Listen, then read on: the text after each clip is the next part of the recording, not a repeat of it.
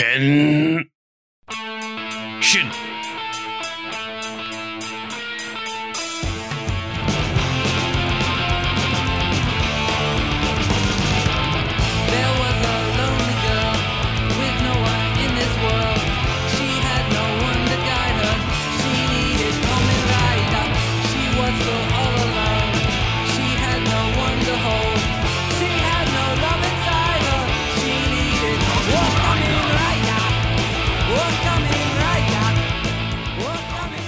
Everybody listening to Common Ride with me, episode 150.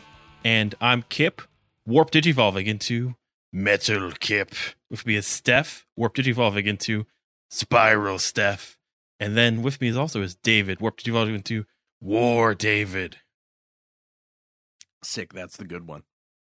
That was pretty good, yeah. You like that? Okay. I'm a little jealous, yeah. and David got the good one there. If you want one more, like we could like go through and like if you're ready to like warp digivolve like yourself, just say it all and like scream it out. We can go, guys.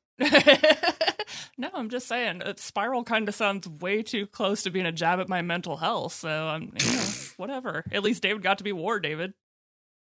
Don't worry. I'll, I'll afterward. I'll have. I'll be PTSD, David.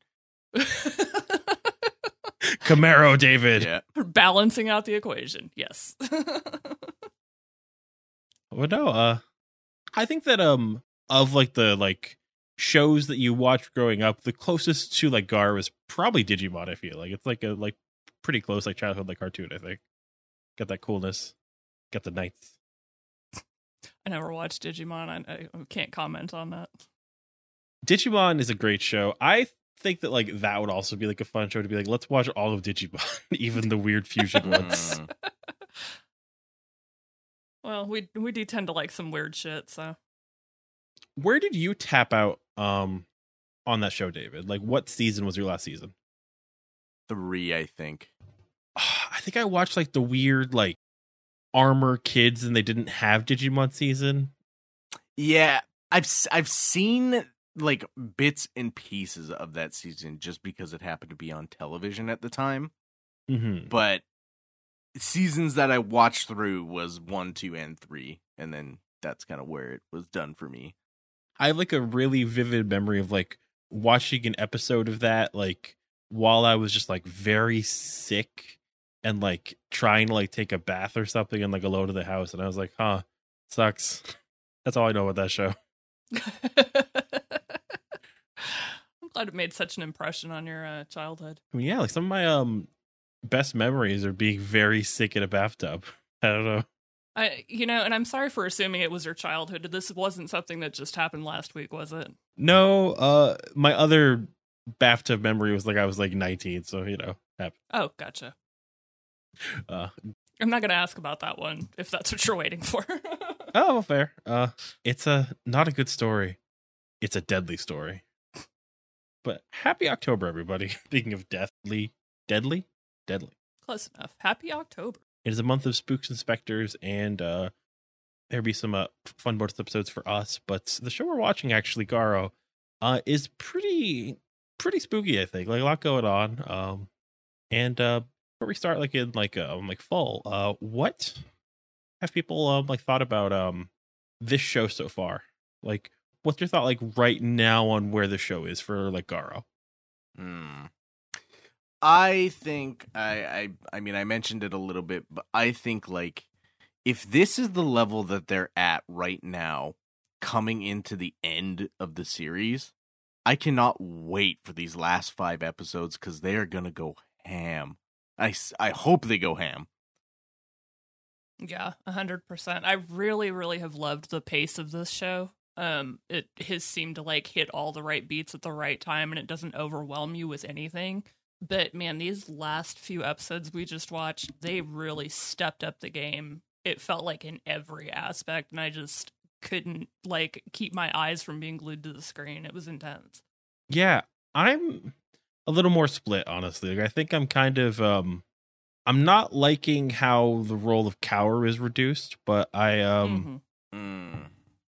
I'm pretty positive. It's just like making some changes around like how much is this like show changing as it's going, was intended, but like like um we'll get there because I have a couple uh, important things to let you all know before we uh like get into the episodes though.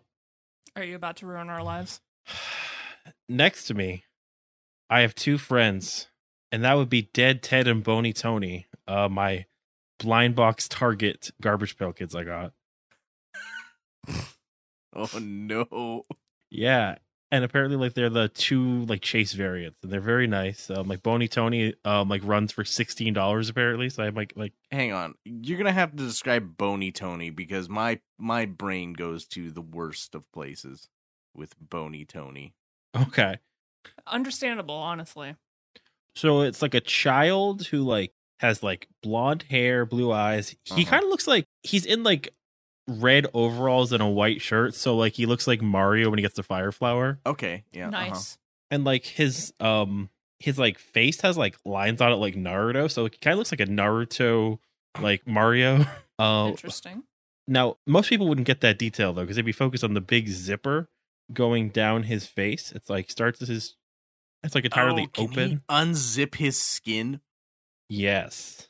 Oh, interesting. Cool.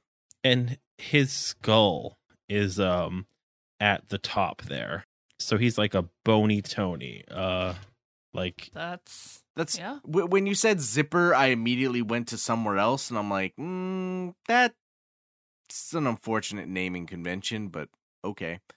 he's not that kind of bony it's not, I not like smutty pale kids or they'd be called that's bony tony right there Okay, yeah. can you see the naruto and the like mario He he does kind of look like Naruto. Yeah. I, your description was surprisingly apt. Like my brain was kind of frying trying to picture it, but if if it had ever gotten something coherent, yeah, that's perfect. dead ted is uh less good but still all right he looks like a dead ted in the movie Oh, Oh, so he's, he's literally just a corpse. yeah that makes me feel stressed out. Okay. he's a dead child well really, really just going for it, aren't they? Yeah, just the other ones are like weird kids that were eyeballs and stuff. So, you know, they just wh- whatever. Mm. But yeah, that is our garbage pail kids update. Do do do do do do do. And also, I have another subject that I think you all need to be brought in on a situation I've been monitoring in the Tokusatsu community. Okay. oh Wha- God, What's happened? So I'm gonna try to summarize to you off the pod. Uh, me and David had talked about um, Kamen Rider Geats. Oh yeah, a Mhm. little bit. Yep. uh the uh most recent show. However, I've been like enjoying that show and one like a little bit more, just like scratch the itch. So I've been watching Kamen Rider Revice, last year's Kamen Rider season. Oh. Uh, huh. Just judging by everything that I've seen on Reddit, uh, how's that experience been for you? uh, hmm. We've talked about how this show wasn't covered by me and James Baker because of like the blackface thing of like one of the main characters. We're like, ah, let's not worry about that. Understandable, yeah. I had seen like the first four episodes months ago, like when the show like first aired, and then I hadn't watched anything. And all I had seen like you was memes of like people putting the other Toku faces on like different characters, be like, oh, like an Ultraman Trigger and like Donbrothers beating shit out of it. So Uh, yeah, yeah. It, it- they've been insane. and to know Donbrothers looks really cool.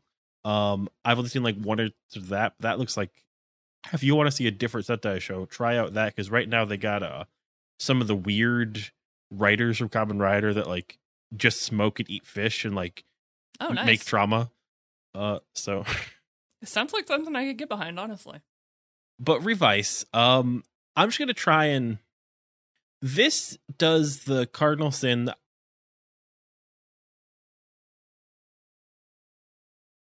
a whole bunch, but as they get on, they definitely become a little too much. A little too much is going on. So I thought I would try and explain to you what the premise of this show is and see if you could follow along or not. Okay. I, I I kind of know the premise, so I will abstain. I think you might want to react a little bit. Okay. Because I was going to ask David things that I don't understand, so if he's going to abstain. Okay. Okay. Like I vaguely know the premise, but maybe I think I know more than I actually do. So, Camaraderie Vice what's the funnest way to say this? Um, it centers on a family, a, a family that owns a small business, like a local spa, like bath in Japan, which is like a, Sento. yeah, like common enough thing, right? Like there might be like a couple of those in like a like city area, like It's a bathhouse. There used to I used to have one like really close to my old house that you could go to. It was like five minutes away, and you just you just go there for have a bath. I guess I don't I don't know what you'd use it for. yeah, okay. It's a follow it's a so Japanese far. cultural thing.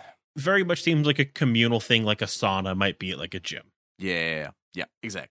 at first it promises to be um okay here's a family trying to keep their business open and deal with the fact that there's like three children that are like young adults the main character's 20 his brother's 18 his sister's 16 like it has a very promising premise because like it's like this year's gimmick is stamps now there's like a thing in japan where like as you travel to like different places like you'll stamp like your like book or whatever it's like a big like travel thing Yeah, stamp rallies. Yeah, yeah.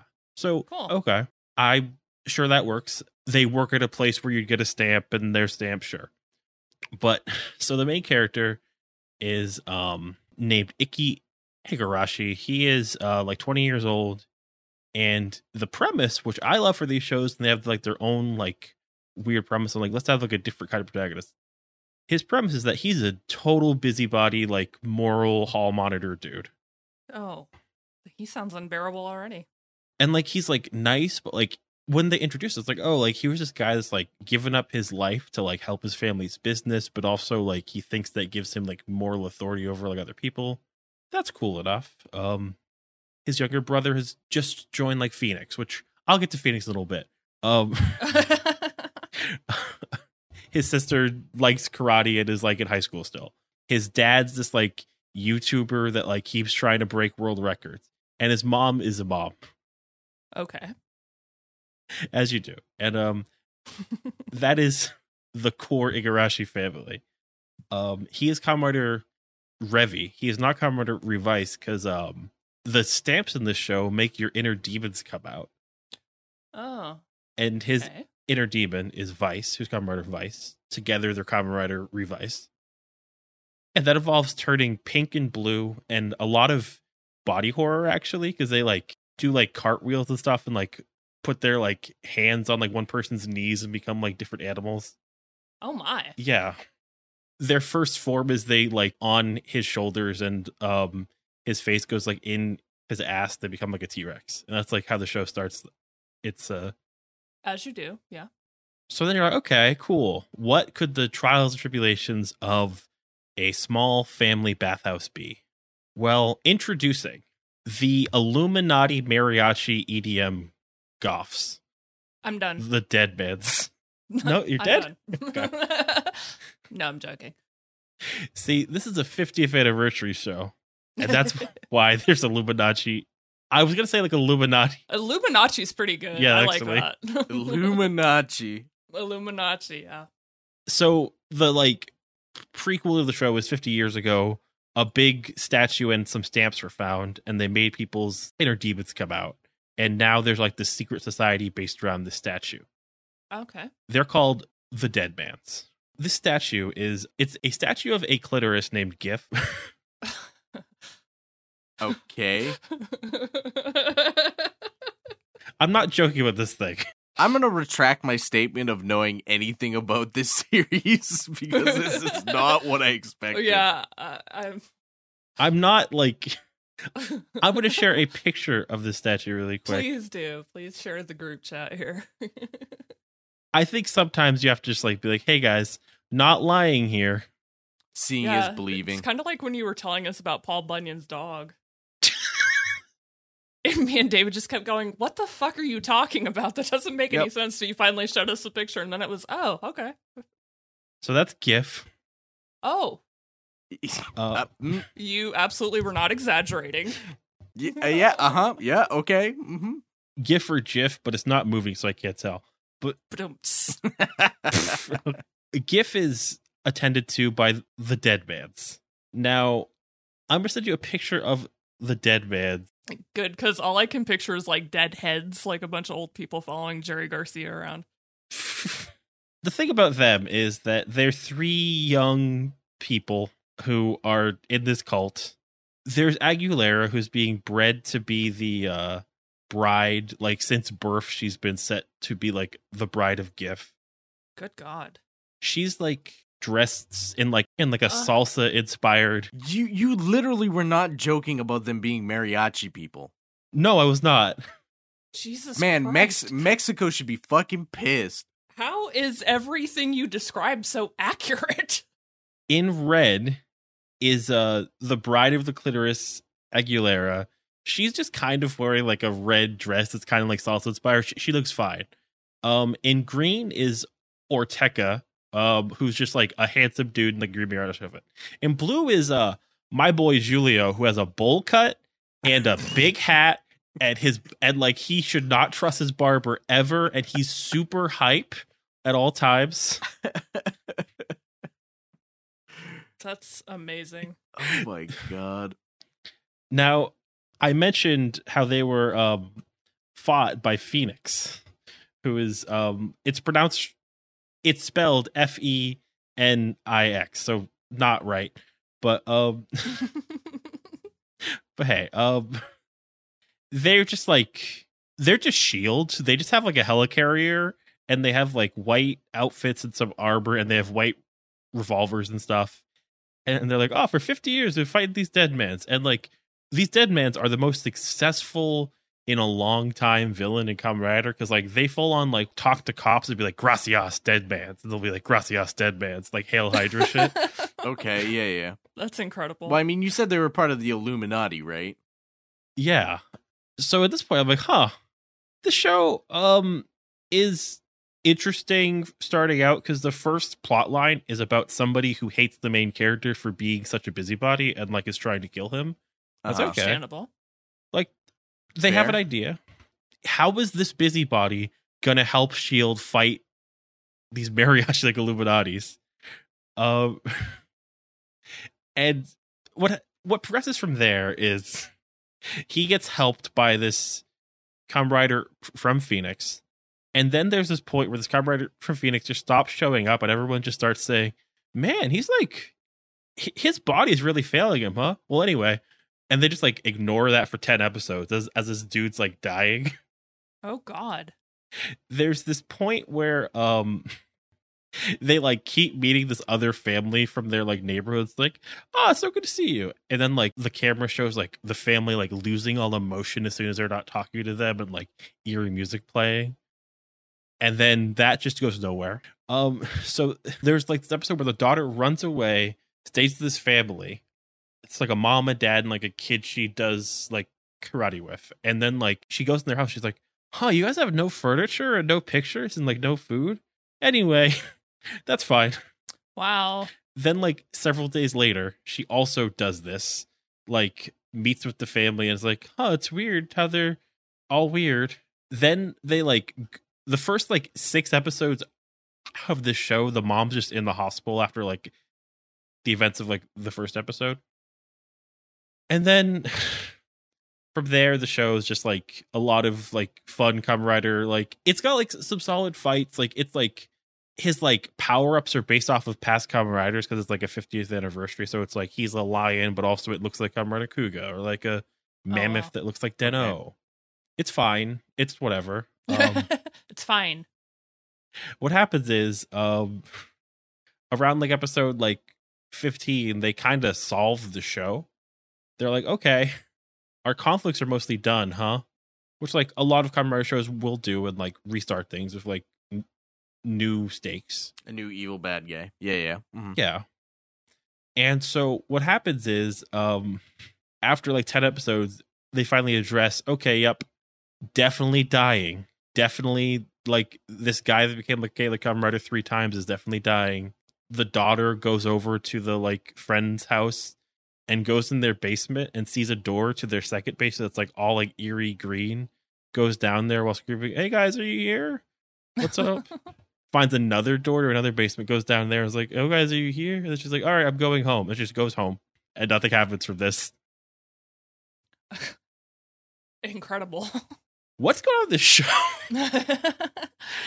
it's just a ride. It's just a it sounds like uh, you know it's almost a situation where I'd want to say they started jumping the shark, but it sounds like that's the entire premise. the of show is show. is jumping the shark. Yeah, that's all it is. It's like, what is the next completely insane thing we can do that just we'll all agree is nothing to do with anything else, but we're gonna make it work.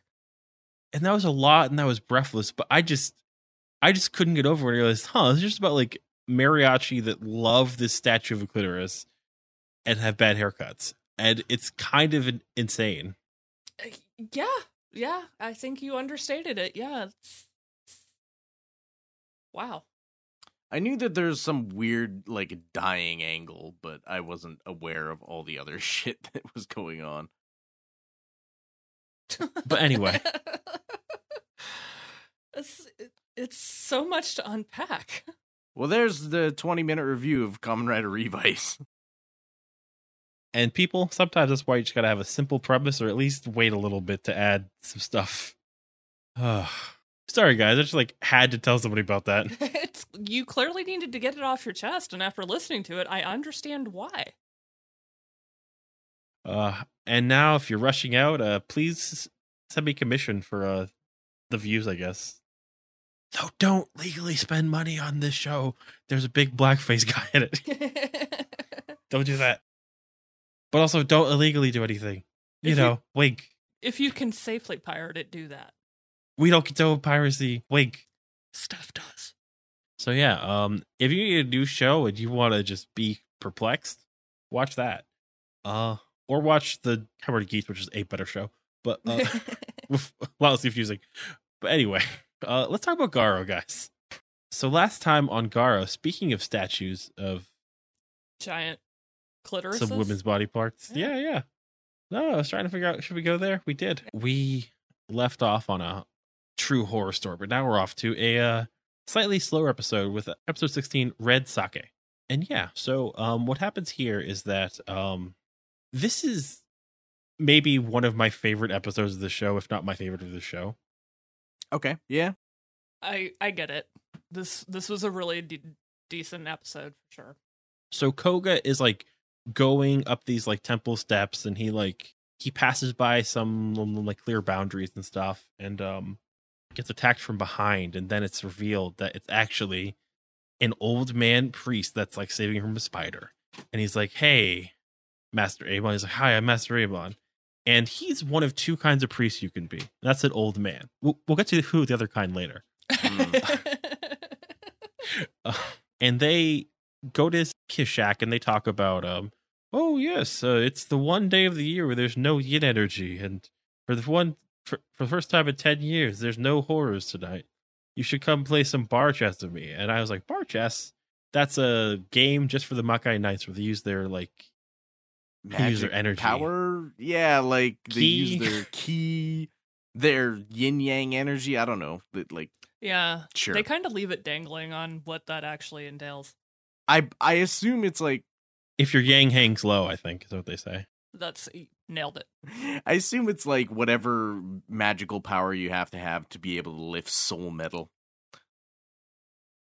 it's probably like literally just their souls huh Yeah. I mean they make they make mention of it stealing your they're like, "Oh, we're playing for 10 years of our life." Yeah. Well, and I notice that every time each of them makes a move, um, and they're going through like the combat scene of it, it seems, at least from the way that they shot uh the show, that there was a pretty long break period in between each move. So it made me wonder if it didn't have like almost an exhaustive or maybe even like slightly painful effect on them every time they did it. Yeah, because like even when they like win the fights, they're like clearly just like worn out. But like Yeah. When they make a move to like capture a piece, because like um, what Amon says is, me and your father played this twenty years ago, but we never got a chance to finish. You- You're gonna play it with me now, and like they're doing like South Park like psychic battles.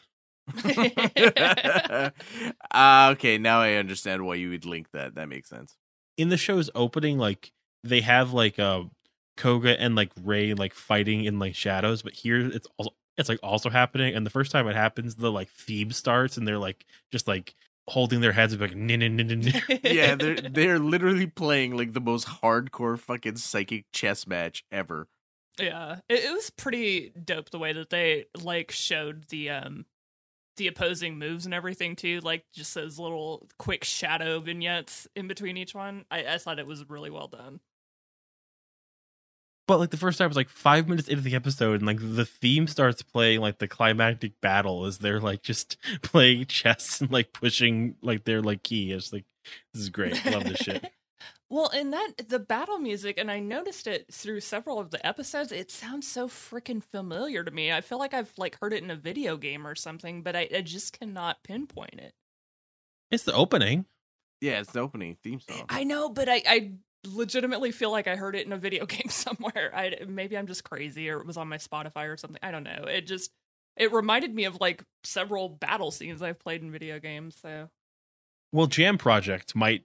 Yeah, they might have done work el- uh, other places. I wouldn't right? be surprised because I do tend to like dive into the 99 cent indie games that pop up every once in a while just to give them a shot. So it, anything's entirely possible.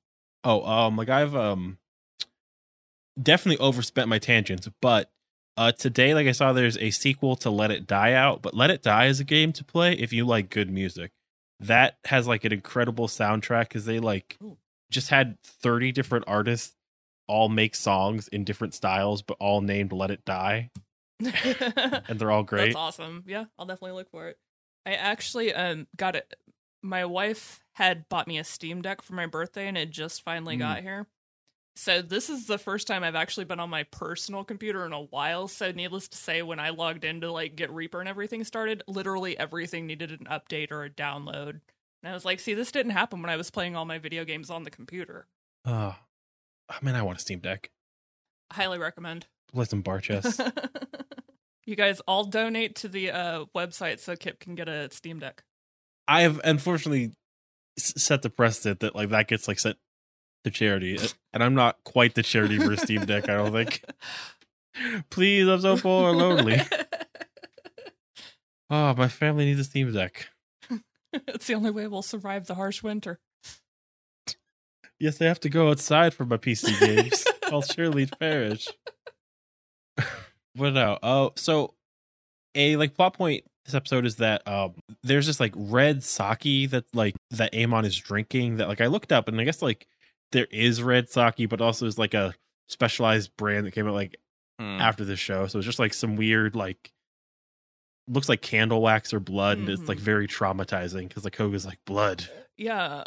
My dad had I'm blood. glad, My dad had blood. I'm glad that you mentioned that though, because that was actually I occasionally when I'm watching these, I'll get like a small list of questions I'm going to ask David, and that was one of the questions. Like, is that a thing? Because I- it looked I- very thick it- and viscous. It could be. Yeah, I mean, so it's called akazake, um, and there's there's a type of drink called amazake, which is like sweet rice wine, but it's like it's kind of like chunky a little bit because it's like actually made with like pieces, like it has like rice pieces in it. It's more like a it's like a very thin like rice pudding, but it's also alcohol. So I bet you probably yeah, so I bet you what they probably did was take amazake and then just color it red. Yeah, Yeah, it could be some kind of like specific thing that I no he just burned a bunch of crayons. Yeah. I'm tripping balls. I'm 80 years old. oh man, this will take 10 years off your life, but here you, Chess Koga. So, um, there's lots of like references here and later to like time off your life, and like in like previous episode, like race is something like, "Oh, and those like dogs took 10 years off my life." So, are they like getting punished, or is just transforming taking years off their li- I of have your life? no idea. I don't know. Yeah.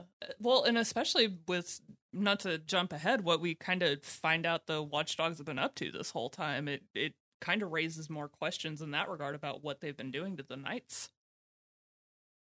Yeah. There's a fun moment with um Zaruba where he tries to help but he's told not to cheat. And then like Aben says, Not correcting that mouth of yours was the worst mistake of my life. that legitimately made me laugh out loud. Like I always love that little bit of snark that comes out when people are talking to inanimate objects. And while they're playing, um, uh, they're talking about like some other characters. Like there's like, oh, like how's Gonza? And like Koga's like, oh, Mhm. Gonza's fine. And like he like can't sneeze, which is a like fun gag, I guess. But um, and there's like um, small scenes like him and Kaoru, but also like they start talking about like, so Koga, I hear you finally have bitches. Is that true? kind of, yeah. I mean, yeah, that's much like your uh, descriptions of Revice. It's that's uncannily accurate. I like how this show plays with genre where it's like, okay, now let's do the episode where there's this character that knows everybody enough to just cut through their bullshit. Mhm. And this Mhm. guy's just like, you've always rejected people. I know because clearly for the past 15 episodes, we have a great relationship before I was mentioned. but I know, but I know you've always rejected love. That's why you're really noble and great. But also, you love now? Is that true? And of course, Koga being who he is, is he was just like new phone who dis. Like I don't know what you're talking about, dude. He does like talk more openly. Where he's like, "Yes, I'm feeling love, and I want to protect somebody." You, He does, it takes him a minute though. He like uh, when he first says it, he's like all about no, I don't, know," and you know trying to do the tough guy thing. But I think like, uh, and that's something I really enjoyed is he takes that moment just and reflects and is like, okay, actually, yeah, I finally found someone that you know I I want to spend time with and who makes my life better. It's really cool. I thought. yeah. At first, he's like, "Absence until I die," and he's like, "No, sorry, you're right. I guess I'll have to take you off, Zaruba, my purity ring." And then he's like, uh, "I'm not a purity ring coach. I've never have been." I never was. In fact, I like to watch. Duh. Hmm. that, oh, that that's that's actually grosser than before. Just I hadn't considered the implication there, had you? oh, get me in there, Koga. uh, no. Uh, anyway. Jesus It's good though because the fruit's almost ripe. The Baranka fruit. oh god. the, the the McGuffin fruit. Ah, it's it's deep rich lore. It's a deep red color. What are you talking about? The deep red color of meaning.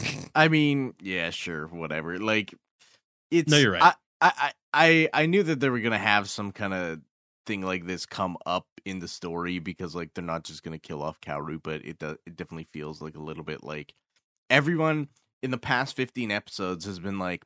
Oh, she's gonna die in hundred days. She's gonna die. She's gonna die. She's gonna die. And then some guy's like, "Ah, no, just get that bitch eat fruit."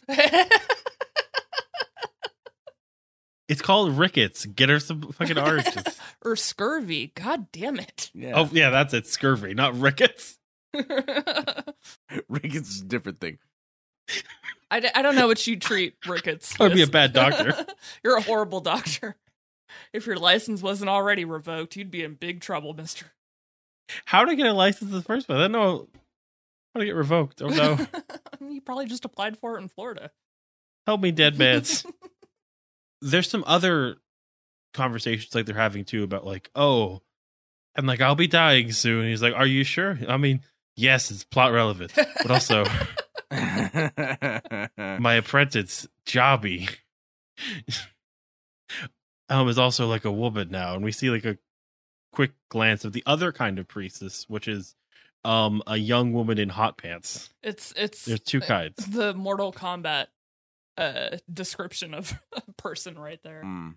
It's very like fighting game to be like, ah, an old master, and then a 19 year old in hot pants. Yeah. pants. It's a natural progression, right?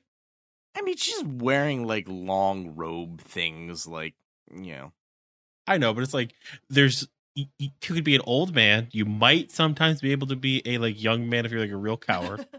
you could be like 22 years old and in like hot pants, or you can be an older woman, but only if you knew and used to be hot for somebody's dad. Has the four kinds of like priests there could be, I bet. But no, uh, that's just genre. Mm. He's like lots more things like, oh, um, the Makai fire is weakening. It means a giant horror is coming. Okay, yeah, like sure. Mm. D- We've we've seen nothing to indicate that that's the case, right. so we're just like, all right, sure. You should really watch the first 30 or so episodes of Kamen Rider Hibiki David because it is honestly just as good as like Garo. Just and then they changed it and were like, let's make this a different show that's bad. Mm. That's the hard sell, right? It does a lot of this like better at showing how things are changing because that show spends like 12 episodes just being like, "Oh, hey, things are bad, like prophetically bad, like generational, like legendarily bad right now." Right. He also says that Barago might be alive, and then like Koga's like, "No, he can't be alive. If he's alive, he probably killed by debt." Oh no, it was just some horror. How how did he like not make that connection already? Like yeah.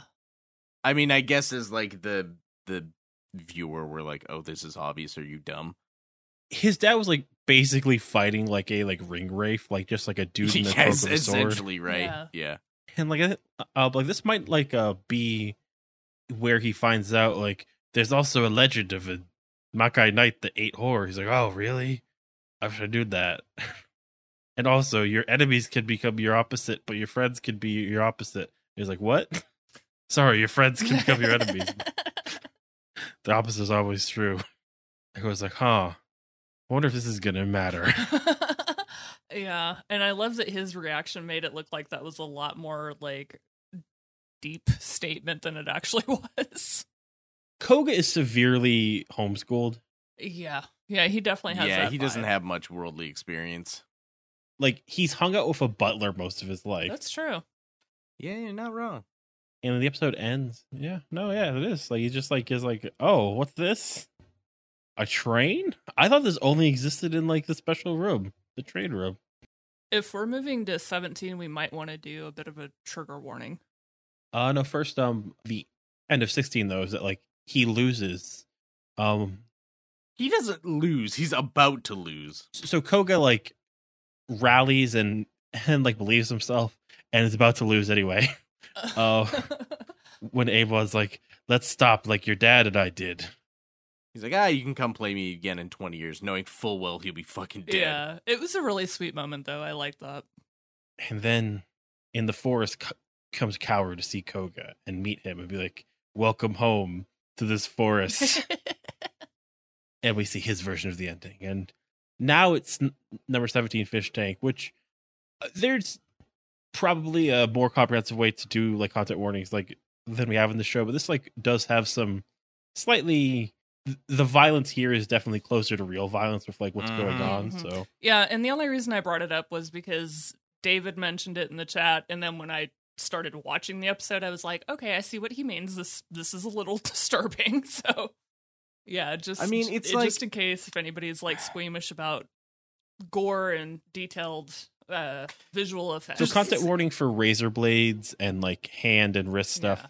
It's weird, yeah, because it's not, it's not like outright like gory, like people aren't getting like cut up and you're seeing like blood everywhere, but like it is just like really fucking just like kind of just really cringe, like makes me cringe when I see the dude doing the shit with the razor blade. and It's I'm just like, ah, fuck. kind of intense in its minimalism. I think if they had showed more, you could almost like play it off as them just trying to be overly gory.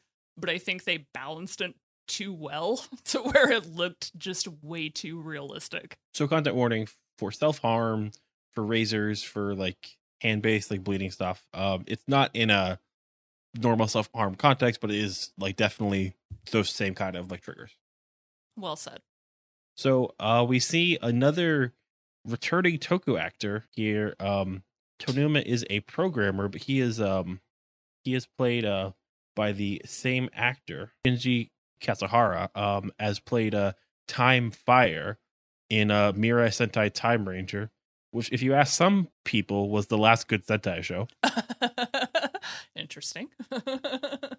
I don't agree with that, but like it's just like was a show that was dark in certain ways, like other shows didn't get to be. It was like the Mm. 2000 or like a 99 show. Um, yeah, when everything was dark. Yeah. yeah. If you've ever heard Power Rangers Time Force, Time Force, Time Force, uh, that's uh what that show is based off of.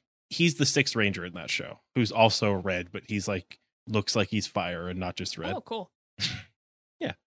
Uh, so known dude there, but um, here he is um just walking home and he sees there's some trash and there's a fishing and like fish tank. He's like, "Oh, you've been abandoned by society too. Come home with me." So he's like this incel programmer, basically. yeah. Essentially, It yeah. looks like a little betta fish he's picked up too, which I thought was a neat little detail. he has those fish, but like Haru is like a goldfish or something, right? At Uh, yeah, that's what I was saying. It, it looked to me like a betta fish, but I'm not entirely sure because like the whole uh, atmosphere during those scenes is very dark and it primarily Yeah, it's also very on, like, cloudy yeah, in like this kind of tank. mystical look. yeah. Yeah, so it was you didn't really get a whole lot of detail on not only the fish but like his office, anything about that. It all had this like slightly obscured feeling to it. He cuts himself because he like brought home this fish in like a messed up mason jar. So he cuts himself, but some blood goes down, and then like the fish like eats it, and then like he likes that. He's like, "Ah, your eyes, you hate society too." Is that's projection, dude? No wonder you're an incel. Yeah, seriously. so this is where the show is like taking a change from like it, it's much more like not fairy tale but it's like very much like a like short story and then koga shows up in like Mhm. certain episodes which i like but it's definitely like darker in ways i don't think it necessarily needs to be and like a little like Mhm. nihilistic Yeah, yeah, it does.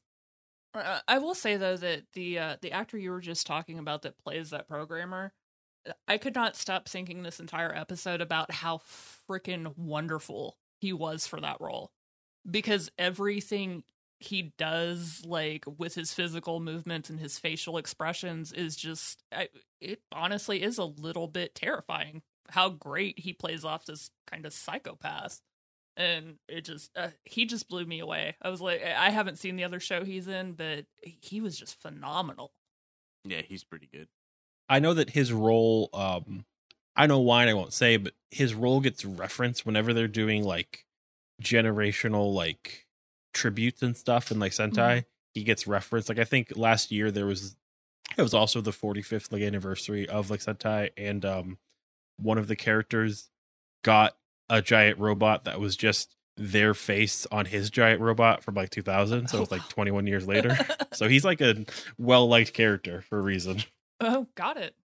the like slightly darker, more nihilist, like more going into like certain tropes would be I wouldn't mind it as much if it wasn't also these episodes are like reducing Kaoru to screaming and like being in peril Yeah. in her role. She she definitely starts to take on a lot of that um trap that we've talked about just with almost every Kamen Rider we've watched so far where they have a really great dynamic female character and then once it starts to get toward the end they kind of start pushing her into the corner and making her much more one dimensional Yeah. and she's definitely suffering from that but i mean she has a couple of good moments it just doesn't feel like her personality is shining as much as it has been For me, it's also like a little worse because she's like also just she's not like doing other acting besides like running and crying.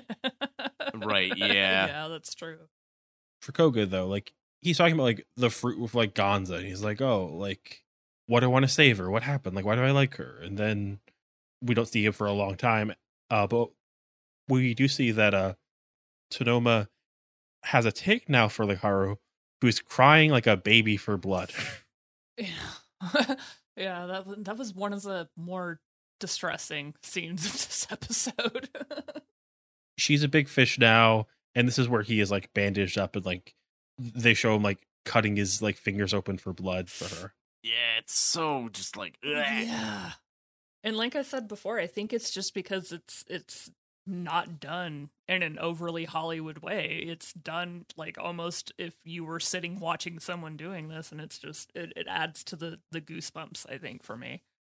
and like I like that like it's like just here's Little Shop of Horrors and also five minutes of like this show as well, but it's just like ah Oh yeah, no, for sure. And I'm, I'm not saying that like to be negative in any way. That's exactly what made it so impactful. Like you felt what he was going through and like kind of a little bit of his mental torture and why he was reacting to this fish the way he was. Like and they did a lot of it without words. It was just those visual effects. Uh, But I think that's probably why it was so disturbing because it No, did yeah. it was so close to home almost. I don't know. we immediately Oh, No, I was just gonna say, like, it gave me the the creepy crawlies, but in a really good way. Just because it was, like I said, it was done perfectly. speaking of done perfectly, this transitions um to I actually have this wrong here, but um no, it transitions to just Garm's feet and legs for some reason, but we find out later why there's a lot of feet. It's like, man, I'm just the kind of Japanese shows that I want to watch aren't the like preteen feet ones. So like please stop that, Garo. Please stop. Oh God, yeah, acting like it's a Dan Schneider show or something. Sorry, too soon. oh no. My bad. How about we just ban girls from having feet? That's not right. That- That's not what I mean. That's not Be feet in shows. that doesn't make any fucking sense. Don't show any Speaking- don't show any body part. Speaking of having incel moments, no. not like that. those women with their feet, What a bunch of hussies. bunch of harlots. Those feet having sluts. she uncovered I her mean- ankles. Put her in the stocks this moment. Maybe it's just me, but I was like, oh man, I know there's wiki feet, so whenever like I see somebody's feet in a show, I'm like, I feel bad for you. You're on the wiki now.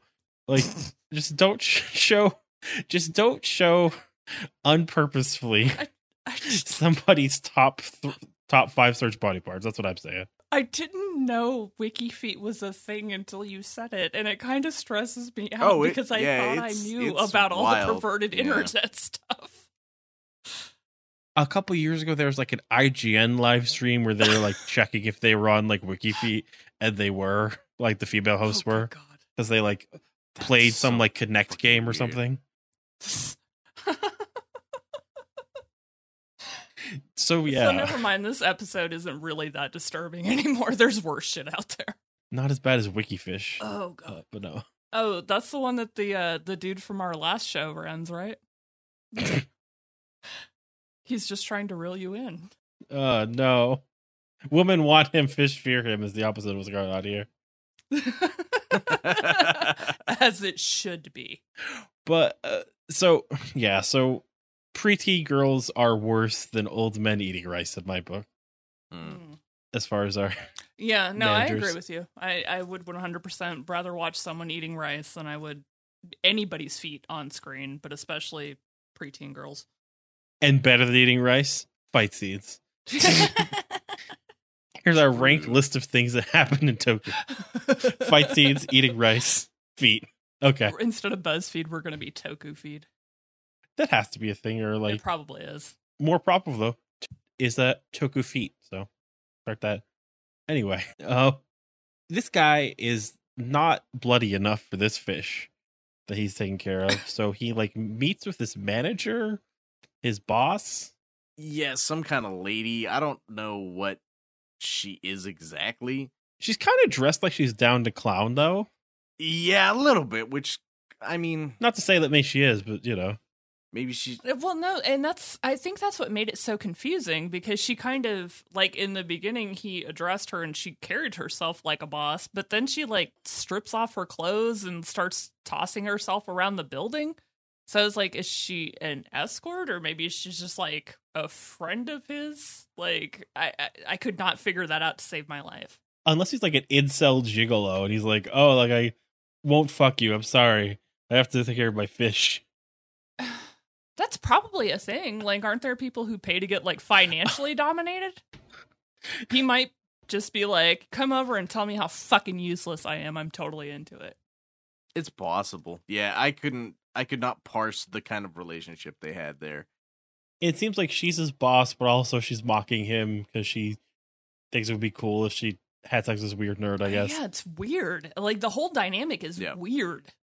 And then she's like running around, and he like gets behind her with his knife, then like hides it when she's looking. Like, oh yeah, let's go in this room. And she's like, okay, he, like prove you can beat me up in this room. Ooh, and he's like, all right. And then she's like, what's this fucking tank? And he, like my personal like my trigger is I don't like whenever like somebody gets like cut in the like Achilles tendon, like as like a tall person. I'm just like, no. Mm, Oh yeah, yeah. I visibly flinched at that. I mean, I it made a lot of sense for like the direction the plot was going, and I should have expected it, but still, there was just this really uh deep physical reaction to it when it happened. She gets put in the tank and like gets got, but like her hand is like a wedding ring, and he starts laughing. He sees the wedding ring, and then like the fish has the like ring, and he's like, "Oh, I need to get more people." He gets the schoolgirl, and then like Koga, he hears like her earrings ring and goes to stop his truck, and then Zaruba's like, "He's just a human serial killer. Don't worry about it." Oh, that was Zaruba. so fucking bizarre to me. He's never exhibited that type Yeah. of behavior before. Is he worried that like actual police will come for Koga? That would be a legitimate fear. I mean, he dresses Maybe, I weird. He does weird shit. He carries weapons on his person. Like he would be a target for the police in a major area. and like throughout this episode, like Koga's questioning like his Makai code, like sh- should I protect even bad people? Should I stop bad people that aren't horrors? And that's like cut with like him talking to like Kaoru, but like, oh, you protect me always completely, and then like that also happens with like the man and his fish who like now has a head and like an upper body, but she has no legs. Yeah, they have the exact same interaction. That really tripped me up. Yeah, and um Tanuma like says, "Oh yeah, like I'll definitely protect you," in a way that Koga doesn't say he's going to do, because then he needs to use Kaoru as bait because he can't find the serial killer. He's like, "Oh well, if the serial killer is a horror or not, he'll find Kaoru. That's Right. just her luck." Yeah. Well, and I think that that was uh, another way that the writers were really clever with how they uh, did those interactions was by showing the difference between Koga and Crazy Guy. Of course, Crazy Guy does that like overly confident thing of, "Oh yeah, I'll totally protect you," knowing that he doesn't have a lot of like power. Like he he's shown that repeatedly in the show and Koga not saying anything and knowing that he can pretty much take care of anything that comes into his path. Like, it, I thought that was a really cool distinction to make between the two guys. I think it's interesting too that um Koga's feelings have changed, but he hasn't actually tried to like take charge of how he feels. Like he's like, "Oh, I'll help her." He hasn't like talked to her about like the lie, and like that comes up later. Mm-hmm. Like it's not like a done issue by the time we like reach like these episodes either, though, because it's just like, "Oh, I just didn't tell you this major thing about your life." Right. Yeah. Yeah, which is why it's interesting to kind of because I think us as the viewers, uh, you know, we have a more like big picture view of the world at large. So I think that that kind of adds to the anticip- anticipation of the viewer to be like, well, when's it going to come out? You know, because you know it's going to, regardless. So I I kind of like the way that he keeps putting it off, but not in a way that you know doesn't make sense either like you understand his motivation behind how he's doing things whether it, you agree with it or not the other emotion that they have for a show besides like terror his episodes is can you just be really like super like puppy love and just be like oh you want me to draw something for you? Oh that's great. Yeah like i'll draw this. And she's like left alone in this park drawing this thing. She's like oh i'm alone in the park. Nothing bad ever happens to me here. Doot doot doot. Oh you want me to draw your pet? At your house?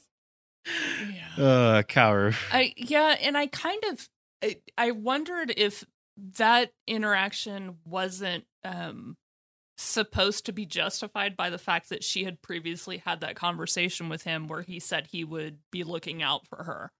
So it, it kind of seemed like that would almost justify why she would make such a dumb decision. But, you know, thinking about it logically after everything else she's been through, she should run screaming if any strange man comes to talk to her. Like honestly, she has had no positive interactions at this point. I, I just think it's weird, like, you know, she's like, Oh, you you know, you said you protect me and all this other stuff, and it's like, well, like he hasn't not been doing that. Yeah. He just hasn't been hundred percent honest with you about like why he's protecting you. Yeah, and I mean to be fair up to this point, she doesn't really have an idea of how much he's protected her from either because of how secretive he is and like how much of the yeah, fighting and, he and she doesn't even care to ask. either. Exactly. Yeah, and that kind of does get pointed to uh, a couple of episodes from now. Uh, which I appreciated because that was a great fucking call out. But yeah, like there's a lot that she doesn't understand, but she thinks she knows, and same with him, to be honest. And that's why it plays so true to life, I think. And I'll have like more to say when we're deep in it, but this is also just like the like romance novel like genre shit where it has to have this huge lie between them that threatens to like destroy their love. And it's like, ah, like this is years before like we even were having the conversation of man, if people just talk to each other, most TV shows would be over. yeah, I thought about that. And you know, it's the way that they interact with each other, at least especially in the earlier episodes, is kind of toxic. But on the other hand, you have to think about it from his perspective too. Like she's only seen a little bit of this. So if he started to like do these deep, in-depth explanations, it's like her head would probably explode. so he's probably trying to save himself the stress of, you know, having to deal with her trauma after that too, which, you know, not saying that's good or bad, just that might be kind of what his rationale is. There's a difference though between like just being a shithead to somebody and like being a shithead to somebody that you like know and love. It's like yelling at somebody in traffic versus like yelling at somebody in your passenger That's seat. true. You know? Yeah. Koga sees her get picked up by this guy's like, I was fucking right. And the guy was bad. And has to like follow them to see her paint his pet, which is also just like, I don't have the pet come to what kind of pet first, Kaoru? Please always ask Yeah. that. Seriously. And they don't have like an instant answer. You say, sorry, I'm calling the Yeah. police. You're not going to trick me again, Mr. Joe Exotic. Yeah. Exactly. Fucking A. Oh my god. The culture like people post pictures of like some women from the 50s like, oh, look at the culture we've lost. The culture we've lost is not having American Tokusatsu where Joe Exotic shows up in it. That'd be incredible. please, please, please, please, let's do a bonus episode just on uh fucking Tiger King. Ugh. I know, but it would be so much fun. that that show did two really bad things. One was showing somebody commit suicide on camera, and the other Yeah. was misgendering somebody who they knew their proper gender and name for. That's true. Yeah, anytime I get too caught up in this nostalgia of, you know, when we thought the pandemic was only going to be two weeks, then I suddenly remember how actually problematic that show was. But yeah, it, when I was still young and innocent, Tiger King was the best thing that ever fucking happened to me. So Carole Baskin. that bitch Carole Baskins. Though that is kind of like that could be like a like horror, like oh, like Carole Baskins ate her husband and she's a horror. Can you believe Okay, that? Okay, well, I already started my list, and I think that just made number four. Thank you very much. Well, it's like, God damn it! There goes my Halloween rotation.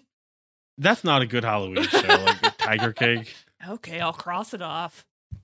That bitch Kip.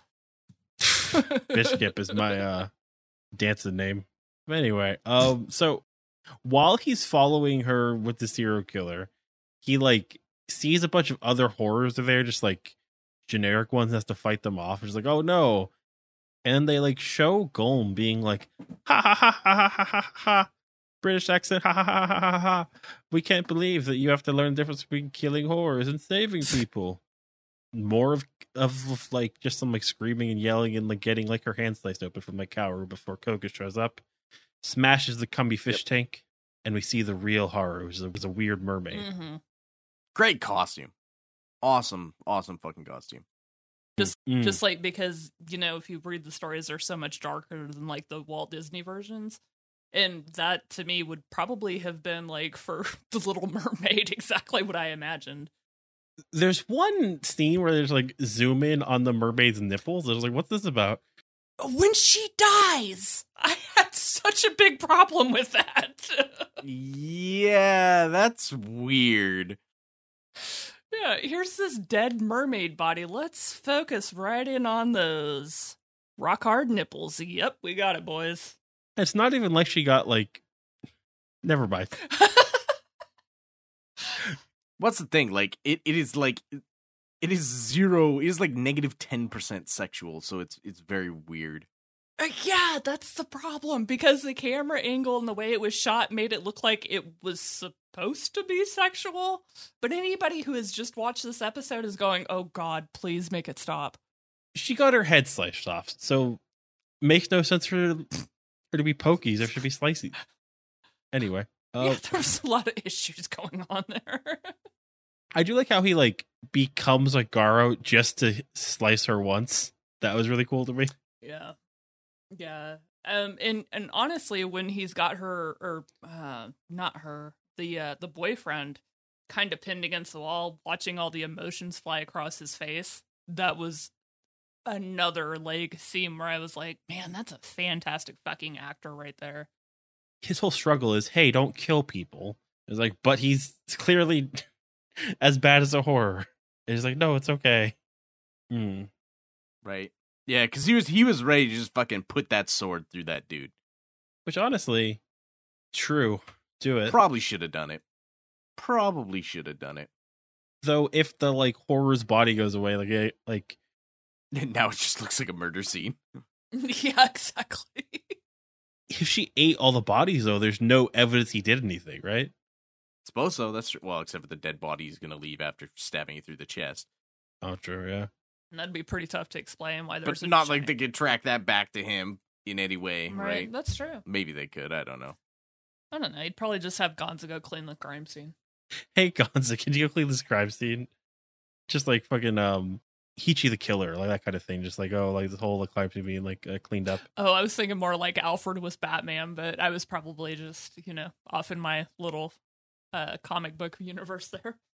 That's why Batman doesn't kill. Because Because Alfred was sick of that shit. Uh, but the end of this episode though is that the fish head then like is still alive, even though it was like cut at the mouth, and starts talking.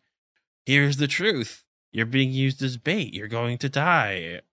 She doesn't tell her that she's going to die, like, like just the bait thing. Right. And then we get like the big like breakup scene from like this made me think of the scene from the end of the first Fifty Shades of Grey movie where it's like a like whole like elevator scene like Anastasia Christian elevator closes because she like takes the ring off and is like Azaruba take this back like it comes off as a silver tear and she says Koga and then she runs away crying like she's gonna keep doing for a while Yep. Yeah. That's pretty much all she does the next three episodes. Yeah. Is she, this is Until Gonza tells her she's an idiot. Yeah, this is about the point where she's pretty fucking unbearable to watch for a while. I have a lot to say on what Gonza does there honestly but Let's get there first. That's that's another one or two. So 18, World Charm. Koga sad, has her notebook, and Kaoru is seeing horrors everywhere. And at this point, I'm kind of assuming because she's like close to the end of her 100 days, she's starting to see things for real Mhm. or like Mhm. sense things. I don't know. Yeah, I, I was wondering about that too. Why that was suddenly so strong with her, especially because she'd taken the ring off, which had been kind of what directed her before. Um, but that makes sense. Like she's starting to see the world as it is. Koga is very angry in training when he finds out that Eamon has been murdered, and he flashes back to all his memories from him two episodes ago. Mhm. it was literally just like an episode recap. I mean, they're the most recent. they're the most recent memories. Yeah.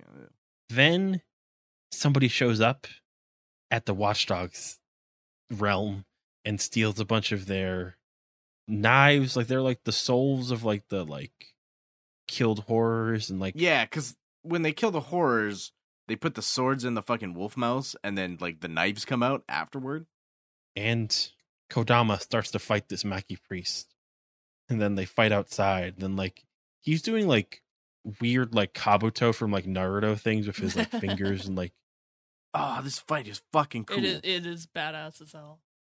Jabi, like, yeah Jabi's there she's she's so fucking good. Like the actress is so fucking Oh yeah, good. she's phenomenal. Oh, that's actually my second David question for this set of episodes. Yes. So when she's fighting and she's uh fighting off uh Homeboy's attack, she puts a kanji up in the air. Do you know what that? you remember uh, what that I would have to see what the kanji looked yeah, like. damn it! I should have gotten a screenshot, but I just remember seeing it and being like, "Oh, damn! I wonder what that means." Oh, you mean where she like paints a thing and then like fucking lightning comes out?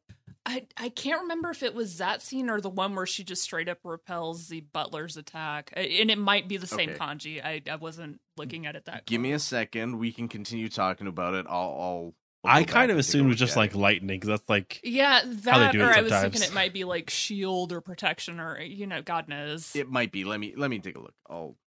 for Jabi though. Like she's got like hot pants, some cloak. She has like she looked like a Mortal Kombat character.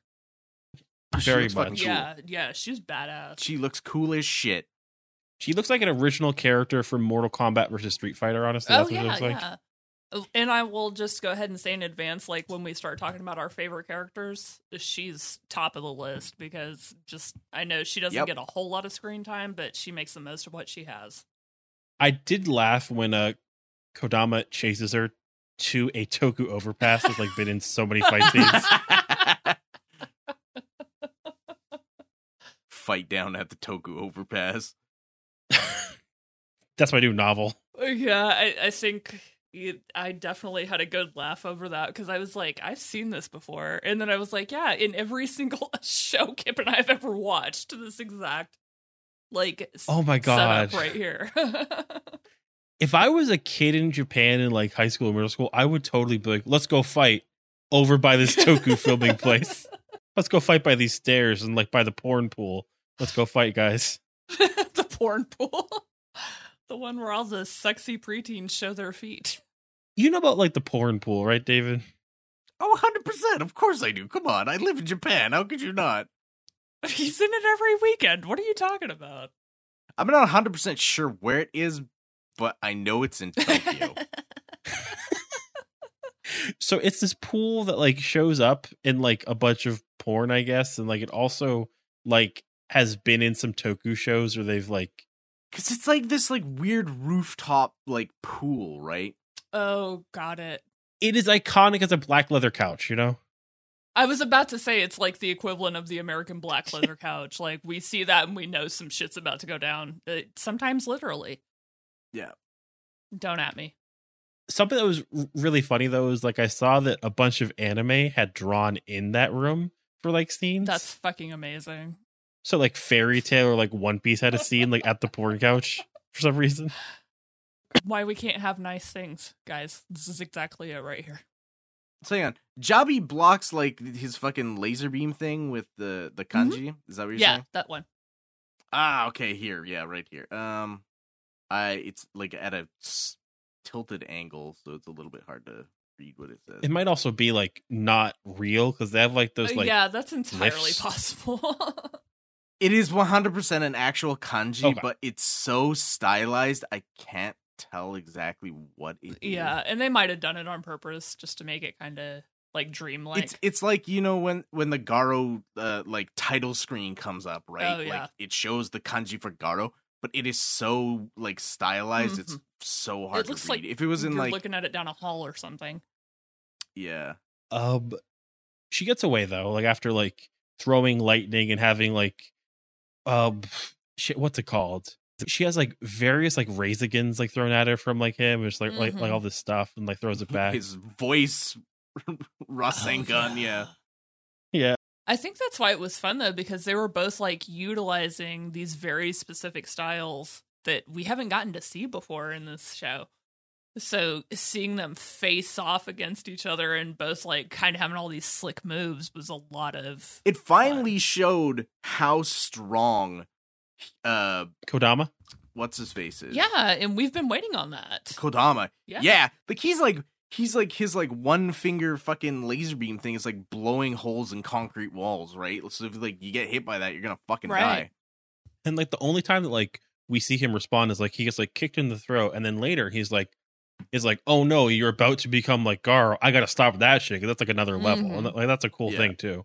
However, not as cool. In fact, a party foul is Kaoru, who wakes up at her therapist's office. Ugh. that guy just makes my skin crawl. I cannot get past it. He lets her stay there, and also like later he's talking to her. And my note was, Doctor J Pop is at his most Dracula as he lets Kaoru stay in his village. That's just true. That's just what happens. I love it. That's So- good canon. Right from now, I'm gonna make a prediction Okay. Okay. based off of I've I've taken this screen cap, and I want you to look at this screen cap with me. Based off this screen cap, I'm gonna make a prediction by the end of the series. Oh, good God. Yes. So here's the screen cap. I know where you're Based going. off this screen cap, this man is Barago, 100. percent You know what? I'm with you. And what and why I think this is that if you look at his necklace, it looks exactly like the fucking swords, the small tiny swords That that, they makes get from killing horrors. as soon as Kodama bowed to Barago, I was like, oh, it's not Kodama. Has to be like Mr. J Pop over here. That makes sense. And it honestly, like, it once again pointing to great acting. But the reason why he makes my skin crawl is because the actor is really great about doing like those um unguarded moments in the therapist when she's not looking directly at him and he makes a really crazy face. He's done that a couple of times and it's like this really quick Right. thing, but yeah, I wouldn't at all be surprised if he turned out to be like the BBEG of this entire world right here. A great Toku character, super Dracula, but also he could totally fit in as a Trailer Park Boys character. Yeah, which is what I always look for in my Toku characters. Say it. if they got fucking Momotaro syndrome, Mark Boys and Oh my Kai, God. damn, I would, have a party. I would have the time of my life. Momotros in anything, to be perfectly honest. Where'd you get that drink? I brought it. Uh, but no. so um Koga gets some sketchy orders. He's like, hey, why would I do this? Why would I kill her? Why weren't those things sent to Buckeye? And he's told, just do it. We told you. It's a great fifth announcement. He's like, fuck off. And then he leaves. yeah. I love that though, because they've always painted him as like such a creature of like the mission and the orders and this, that, and the other, and kind of watching his development over the course of the last I don't know, seven or so episodes of becoming like really much more independent in his thinking and kind of examining his motives for everything. That's that made this scene so much more satisfying. Mhm. We've seen real hints though of like that one episode last time where like it was like the once in every 500 years there's a 100 horrors. They're like, oh, sorry, there is thousands more of them. Yeah, yeah. I mean, we've had like signs up to this point that this was not like an institution that we entirely needed to put all the trust in. As an American, I have trouble not putting my faith in the three little girls on some swings to like run our country. Yeah, they're like they're they're very they're just super duper suspect. Like they've always kind of been suspect, but you kind of like you know, you went along with it because everything else was also kind of like weird and gothic yeah. and you're like, "Oh yeah, Yeah. sure, you know, like, you know, They fit into Yeah. the world. Uh, like they're he's weird, probably but just- they fit in. Yeah, they're weird, but they make sense." But now it's like looking back on it, I mean, you're like these people were clearly clearly evil motherfuckers and just like the other people just didn't know better. Yeah. Yeah. When has a little girl been in Toku for good? Never. Also, a very good point. Uh, Deno. True. One of the things that really seals it though in this episode is uh, like you obviously like even with the stuff with Koga, you could almost think that maybe he's being a little irrational because of his feelings for you know, the girl. But then when Ray comes in, the way that they manipulate him like really puts the nail They in the don't coffin. even manipulate him. You're right. Like they barely do anything and he's just a dumb puppy. I Yeah. They're just like, yo, go kill Eh, Koga. He's like, All all right, right, cool. yeah, yeah, yeah, totally. Uh, yeah, but that's the thing. Like when you watch some like blatantly lie to him, is the exact confirmation that you needed the entire time to like stop second guessing it. Like these are legitimately not okay people. However, they do just say, make it canon. We'll bring your lover back to life. And he's like, oh, my sister lover? They're like, yes, your sister lover. Canon your lover. He's like, okay, I'm going to do this. Yeah. They do say that, don't they? Yeah. Yeah. And it's so weird because it never even gets mentioned that like they had had this sibling relationship before. Ugh. And there's this point where like he asks how they're gonna bring her back, and they're like, "Oh, we'll use his power." And, and he's like, "Who's he?" And they're like, "Don't worry about that. Don't ask needless Yeah. questions." Don't ask questions, dummy. And he as a Makai Knight is just like, okay. And then goes off to murder someone. What the fuck, man? Come on. And like he's been missing for like a few episodes. It's very funny to see him come back and just be like the worst. But um, so Koga and like Jabby like talk and they flirt and they're like, "Ah, growing up, huh?" And then they fight, and then eventually, after he gets like beat to shit for the whole fight, he just slaps her and wins the fight. Because that's how things work in this show. Like he just keeps I slapping was women about and to making say, points. like, that, that kind of becomes his default in this set of episodes. Like, oh, that woman's, you know, acting all hysterical and such. Just slap the shit out of her. She'll be fine. I finally learned my father's hidden technique. I mean, f- fucking Jabby was just like beating his ass, like Yeah. no problem. It's like on like um on like TV tropes. Like there's like a trope for like the designated like female restraint spot where it's like if you grab a woman by like her like upper shoulder, she's like can't respond. She's like completely helpless. You grab her by the wrist. She's like, "No." Yeah, sh- sh- freezes in place. Yeah, which is, you know, I as a woman can 100% confirm that you grab me by my shoulders and I just reset to factory settings. It's incredible. It's just like those ghosts that like fall over. exactly. Well, it's it's so funny because she just actually like handing Koga his fucking ass, which he like pins him to the fucking tree With and her like puts a flags and foot shit? by his Yeah. head. Yeah, and she's like, "You ain't shit, Koga. Like, fuck you." Uh, anyway, um, it's true though. She just like is way cooler and stuff. And like then he's like, "I slap you and I almost kiss you." She's like, "Well, I guess we're friends now."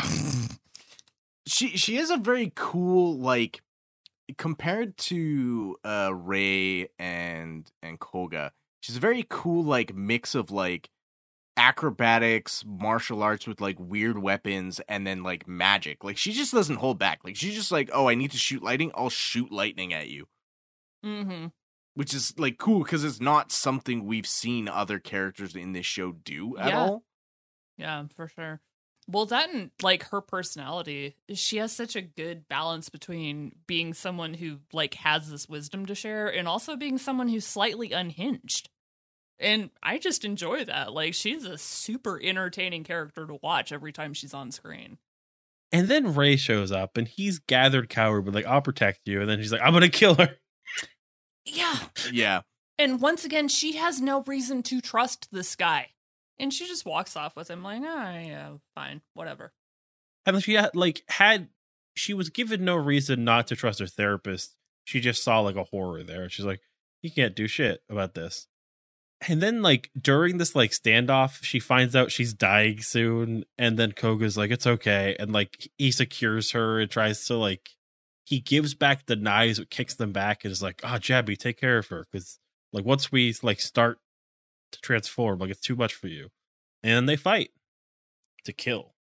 And that continues to episode uh, 19 Blackfire as they fight. And it's a good fight. Um there's also like tree shit. There's like their swords are like flying around without them. There's like timed fire waves and Yeah, it's this is a like this is probably pretty easily like the best fight in the entire series so far. It's fucking epic and i loved like i usually hate cliffhangers but like in 18 before this where it paused right before the actual attack happened that was one of the dopest things i've ever seen in a show so for them to like pick it right back up in 19 and just launch into the most epic And it's a fight long ever seen in fight too. Like it's not uh, like short. It's yeah. they went to town. And it's super satisfying because they're like neither of them is a clear winner and i think that's what makes it so fucking interesting is they're like trading like paint back and forth it, it was really incredible to watch and they both get like beat to shit here. And like especially like Koga though he's like getting a lot of heat. Like he's not falling down, but like we see him later, he's just covered in He's bruises and up, yeah. stuff. And Well, he had just also he had just also fought Jabby like not ten minutes before. it's true yeah Like, he, he had a rough night and he had that big scar from when Gonza slapped him for not doing the dishes. As you should. but um he chooses not to kill Ray, but then he gets like beaten and saved by Jabby. And then Jabby's like, I'm gonna light my brush on fire and like cure your wounds, coward, and bully you. As you do. I mean, Kaoru needs to be bullied a bit. She does, yeah. Yeah, I only wish that it like made her grow more of a personality in this episode. yeah, she gotta suck. Yeah. I don't attribute that to her because she had a personality like in earlier episodes. They just kind of just want her to be like peril at this point in the show. Yeah. That's how she's written. Which I mean, I think they just wanted to to stress the fact that like obviously the series is coming to a close because we only have about at this point what six episodes, seven episodes left. Five, Oh, I know, no, no, I mean, Oh, yeah, this it's- Right. episode, six episodes left. right? So they're like, oh, she has to be running out of time. Like, what? Like, is she getting desperate now that she knows, like, oh, she's gonna die? Like, th- I feel like they do a pretty good job of showing her like having a fucking mental mm-hmm. breakdown, like later on, because she's like after she leaves Koga when uh she gets the ring taken off, she's like in um in like just a shopping area and she's like starts seeing Mhm. shit right. that isn't maybe not even there. Yeah, we never get any uh clarity on that, which makes it a really impactful scene. Well, she sees the the horror in uh fucking psychologist man's house. Yeah, she does. and then runs away and then it's not there but like it- the the way horrors work in this series like i don't know exactly like that could just maybe it's invisible Right, like i like yeah. i don't know they don't they don't 100% indicate who can see what we get the scene though where like as she's like being bullied by Jabby, she like sees shirtless Koga's like, oh wow, he's so shirtless and bruised. She's like, yeah, isn't it great? anyway, you can leave now. Look at that purple hunk of man meat. Um You have a wife, Steph. Yeah, it's in their interaction is kind of weird too because in a way, uh Jabby does start to kind of paint the way for Koga to understand the sacrifices he's been making this entire time. But on the other hand, she is still like dealing with a lot of shit and nobody's given her space to do that. So yeah, it's kind of understandable that she runs off. She runs to the woods. Zaruba tells Jabby, hey, can you call Gonza to come get her? Gonza's like, hey, here's this cabin where Koga grew up. And also, he tells her, hey, like, he's done a lot for you, but this is like the trope of like the romance novel, though, where it's like this kind of just Koga has also not actually apologized. Ko- has not like take responsibility yet. Like, he's Right. He's done nothing to redeem himself. yeah, like he's done things for her, but he hasn't actually like done things with her or Mhm. talked to her, which is where it's very gaslighty to me. Oh yeah, for sure. And you know, it, it as much as I like Gonza, he participated in it because it's Yeah. really not fair to for her to be grateful for sacrifices she didn't even know he was making. Yeah, and like oh, Yep. like he like like spent some of his life for you. It's like okay, like this could be somebody working in a coal mine in like North Carolina, like as they're like getting divorced. It still doesn't make it right that like, right. you know uh yeah so hopefully that gets more in these last five episodes uh but um then gets jabby talking to koga she rests her head on his back it's like i know this scar and she, and also if you want me to be your second girlfriend that's all right i'm also getting ready to die as soon as possible right. and he's like yeah i mean let's be real here jabby's way more cooler than Kaoru. she's a real tifa yeah mm-hmm uh mm, she's more like an Aerith, really True, yeah. Um I got in trouble last time, David. I can't talk about that. Sorry. Oops. The game's like fucking damn near 30 years old. Come on. It just got re-released for the first time. We're waiting for a second part, apparently. I don't know. Okay. And also, that's a cut content because it's not in Kingdom Hearts. Sure. The the canonical sequel to Final Fantasy VII Kingdom Hearts. As we all know, yeah. After Jenova gave everyone big fucking shoes.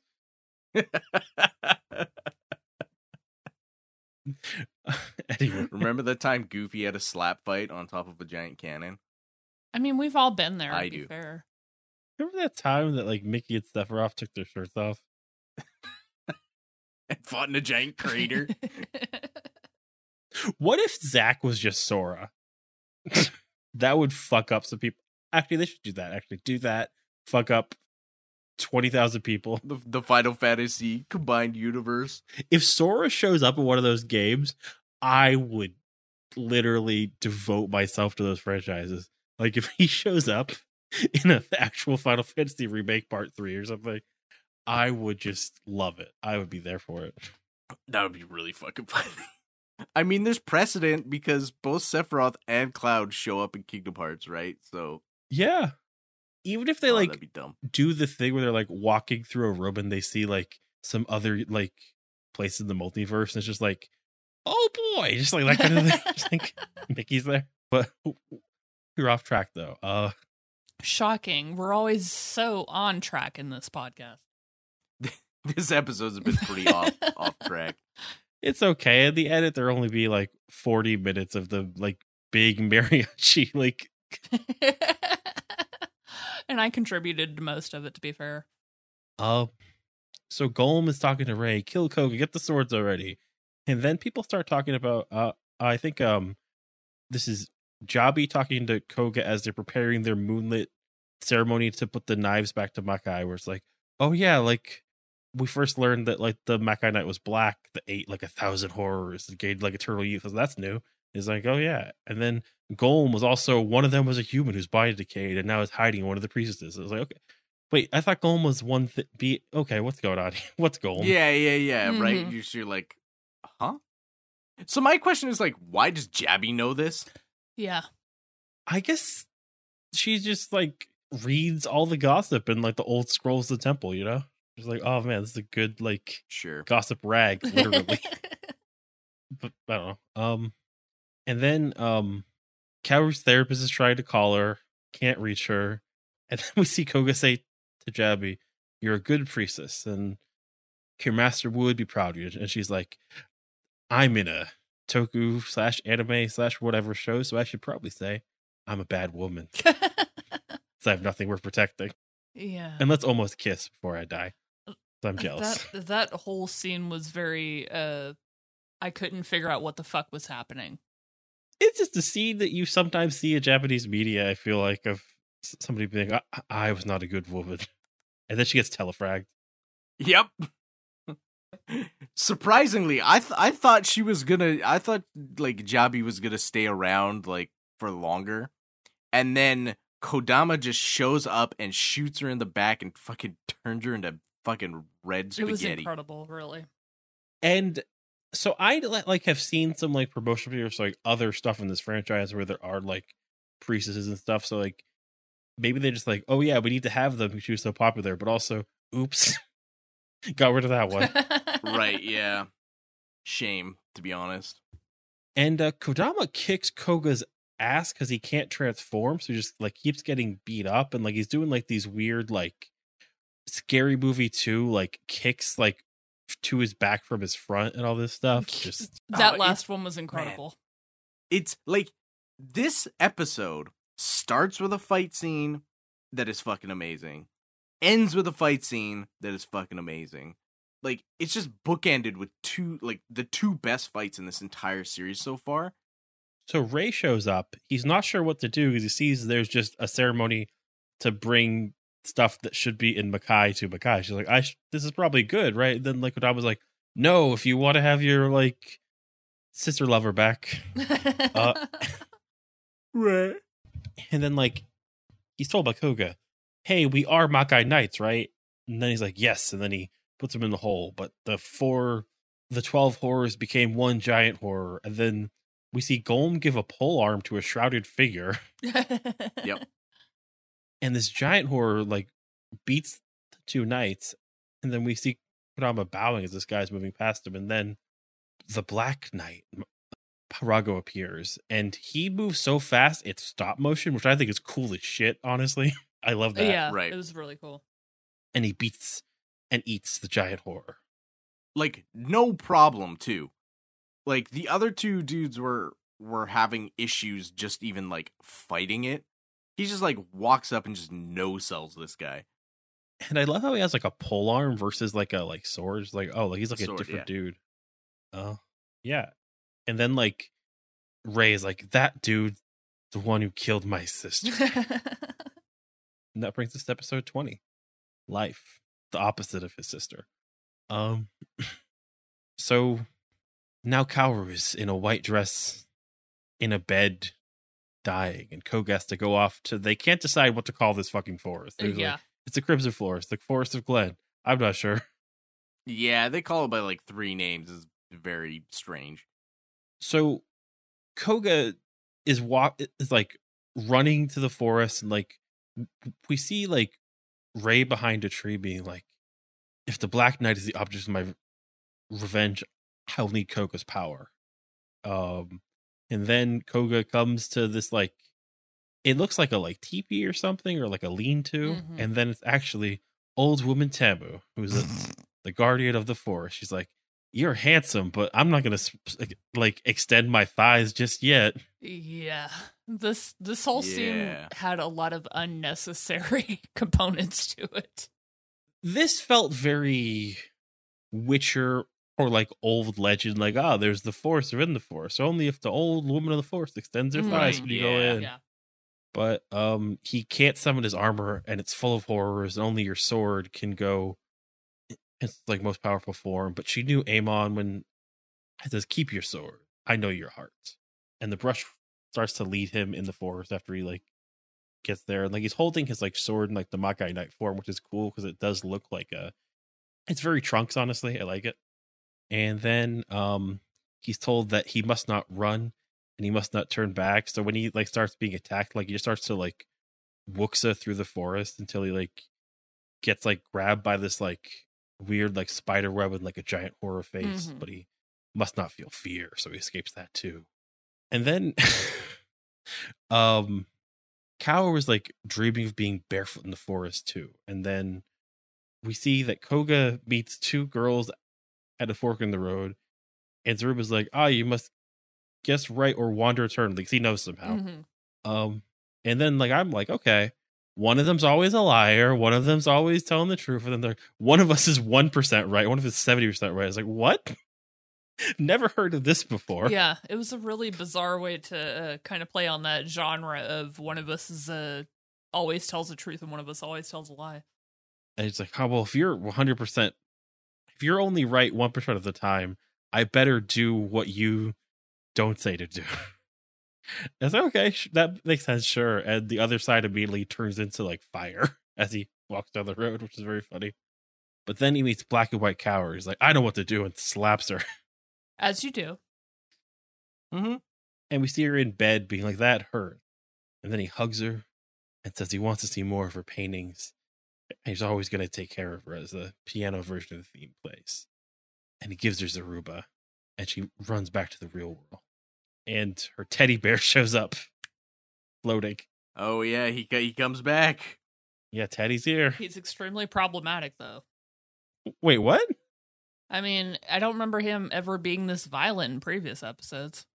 Oh, I felt like he said something really racist or something. Oh. that I didn't No, he hear. didn't do the Revice thing and decide he was going to go like full, uh, you know, let me paint my face, but he was problematic. Oh my god, this this show would be extremely.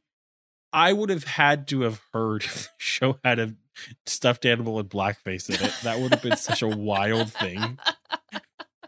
I don't know. Honestly, sounds like a Revice plot at this point. I, I don't know where we can draw the line.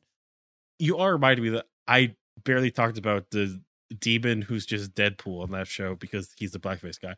But anyway, Fantastic. um, she bursts fire from Zaruba onto her like teddy bear, and she um gets attacked by a horror and bursts fire on it, and then like is flying from Zaruba, and then they find the portal back to the real world. She's back in the real world. But while this is happening, Koga meets this guardian from Breath of the Wild with a dragon's head. Yeah, like what the fuck was that thing? and they say later it's called Grow Dragon, which they don't mention until it's dead. Um, but yeah, it's- Sure. it's like ancient archaeology, techno like magic, and has like these arms, has like a weird woman's body on one side, a face on one side, and it's the one who holds the like Baranka f- fruit, and it says either this fruit is the tears or fears of horror condensed, but he like fights Koga and then says, I want you to fight your strongest. I'll summon your arbor. And they fight. And um he almost kills Koga, but then Ray helps out with his glaive and they get the fruit. And then he's like, Your power is your friend's power. If you are friends, I'm dying now. and that's what Silva says, Don't worry, he'll come back. I like, okay, I wasn't worried about this guy to be 100% honest. he seemed good. Because this whole thing is like, he's like compared to Koga before he wanted to protect somebody. He's like, You protect people now. Is that true? Huh? Let's fight to see if you're right. yeah, I kind of had the impression he was coming back regardless. I didn't really need the additional reassurance. Yeah, he's just a character. He's just he's just there. Um I find this interesting though because I know that like, at least one of the movies for Garo, they just do like a very a whole movie out of a very Alice in Wonderland plot line Mm. like this. So this must be like the first time they're trying it. But here's actually uh the uh piano version of the theme as we see Ray carry Koga home and they press the Broncos into juice and give it to Kaoru. She's safe and returns Zaruba to him. Ray touches on the shoulder of Gon and says, Yeah, we gotta go. And then- They smile at each other, and Kaoru's like, Sam? Gandalf? Forgets Legolas's name. Just all this stuff. yeah, and he doesn't even notice because he's so relieved. Uh but uh, uh and I guess that's good. Uh she's happy that she was saved and protected. She's alive. She knows about the lies. Hasn't really got an apology or an explanation yet, but hey, And never will. Probably not. because the preview for next time is what if Koga had to deal with guns? Which I think is great. Huh. I didn't watch the preview, but interesting. it's like a bunch of guys like flashing guns at him, and then there's like this scene of him holding like Robocop's gun, just looking at it like, should I use this?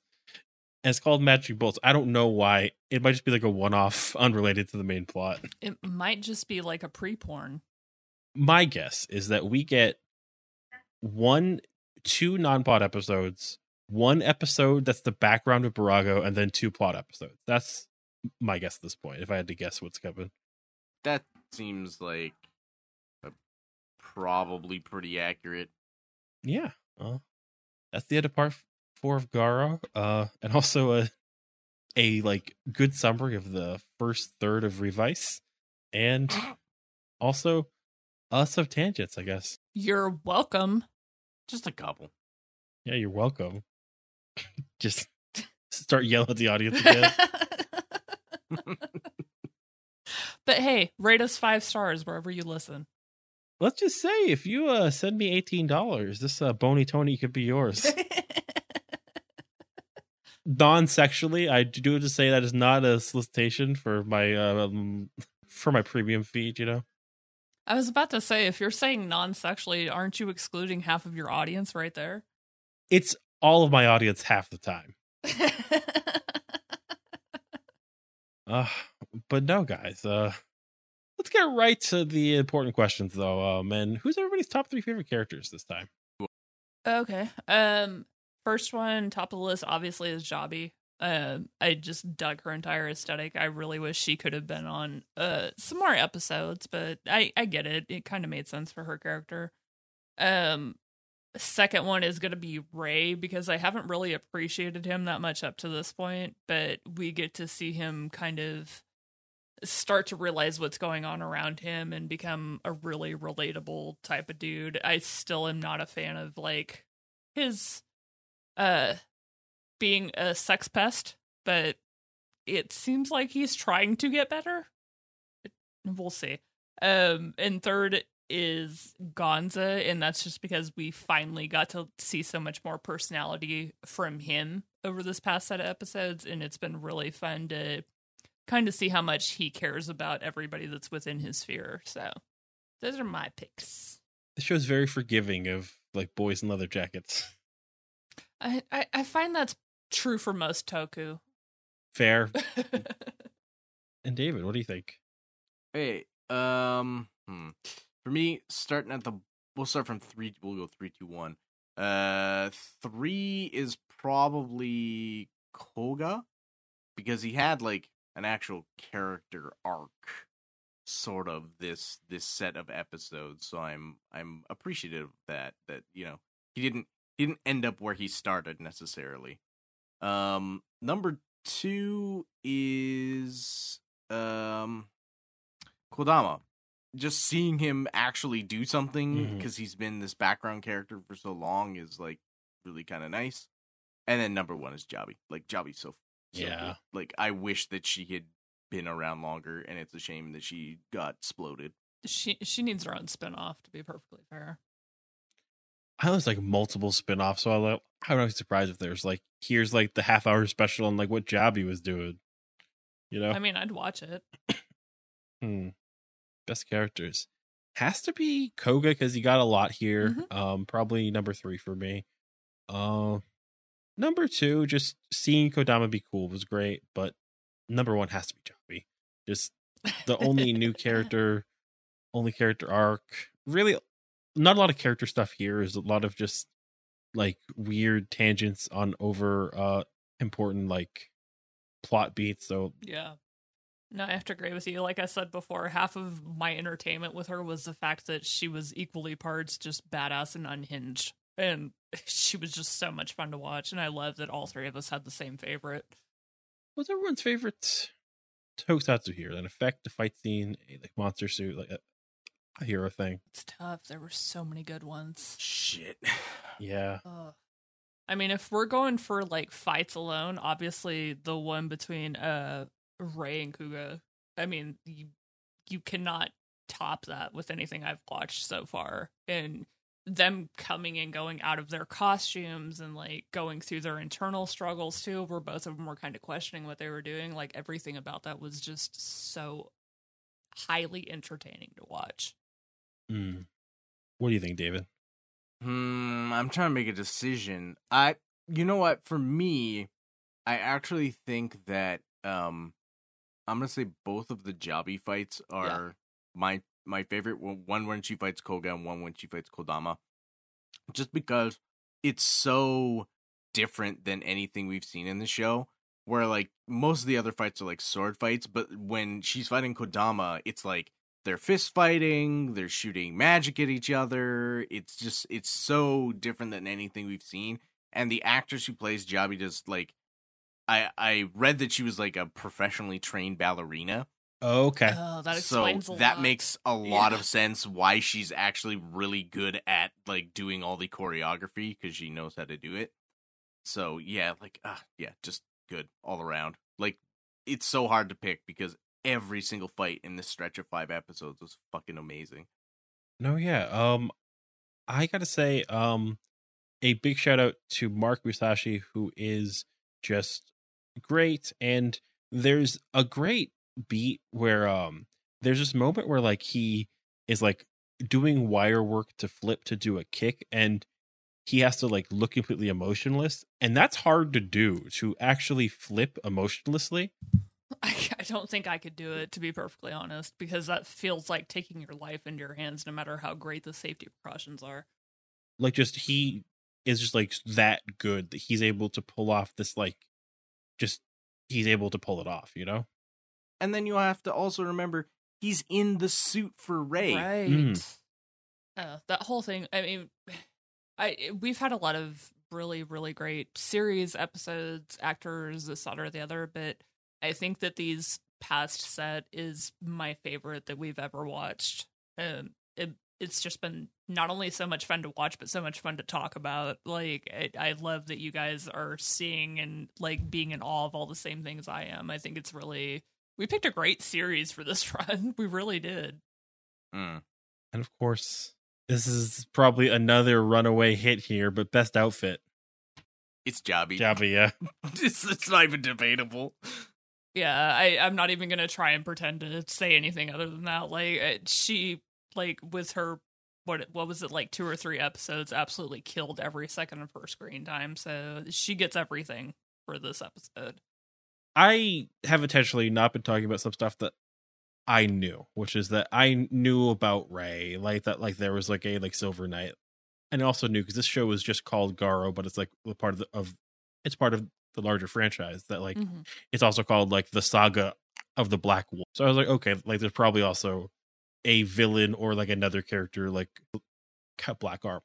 So my thing though is, do we think that if we get other colors that we get like the pimped out like purple leather jacket like dude or something or like what or is most people look to be Um, like white and black I know that there is an a, another Makai Knight who's a like a different color because I've seen it in like other places. Mhm. So I know that at least one more that we haven't seen Mhm. exists. And I know that obviously now because we've watched enough of th- this show that I assume there's there's not assume I know there is there's other Garo series. So there's different versions of that armor. It's not the same armor in every series because Taiga's armor was different to Koga's armor, which like would be their eye different color Right. too. yeah, which would be different to other ones. So like, mm, like I I don't know if we see any other ones, but it would be neat. I think that I would love to see the other knights that like can't just have like white or black like leather and have to have bad outfits. It's like, oh man. I'd love to see that. And honestly, like I would love to see uh, a purely goofy character. Just one for this series. It doesn't even have to be one that lasts any more than like one episode, but that's I found myself missing that because we've always had that in every other series before. And uh, you know, not to take anything away from Garo because I have loved the darkness and the grittiness and the hyperrealism. Like I've loved everything about this series, but it would be kind of fun to see just one knight come in and kind of just turn everything on its head.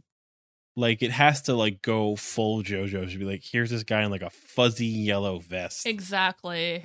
And like he he has this really like niche group of people he protects like it's only like mimes who have a very specific focus or something like that like I, it just something completely off the wall. I would be down for that. Quick note, um, to the real world, but I have just seen, and you will know for a week by the time this comes out, but uh Antonio Inoki's passed, who is a major dude. Oh, really? yeah, uh this morning, October first. Huh. Would I know that person from anything we've watched? Uh, no, Uh. he's a very important figure in just sports and politics in Japan. Japanese Gotcha. wrestling, yeah. Yeah, he's got an incredible chin. Uh, he got beat up by the Bad News Bears one time. Oh, gotcha. All right, well, and even if I don't know him, R.I.P. dude, that's always sad to hear. He fought Muhammad Ali. He Oh, okay. he Alright, cool. is pretty big in uh politics too. Like uh, he he, he successfully negotiated with Saddam Hussein for the release of Japanese hostages before the outbreak of the Gulf War. All right, well, I love him for that. Hear that? No, he like in the history of the world. If you're like major athletes, he's probably like in that like he's probably in that book. Honestly, you know. Mm. And yeah, I guess. Um, what do you think is next for this show? Like, how do we think this ends? Everybody.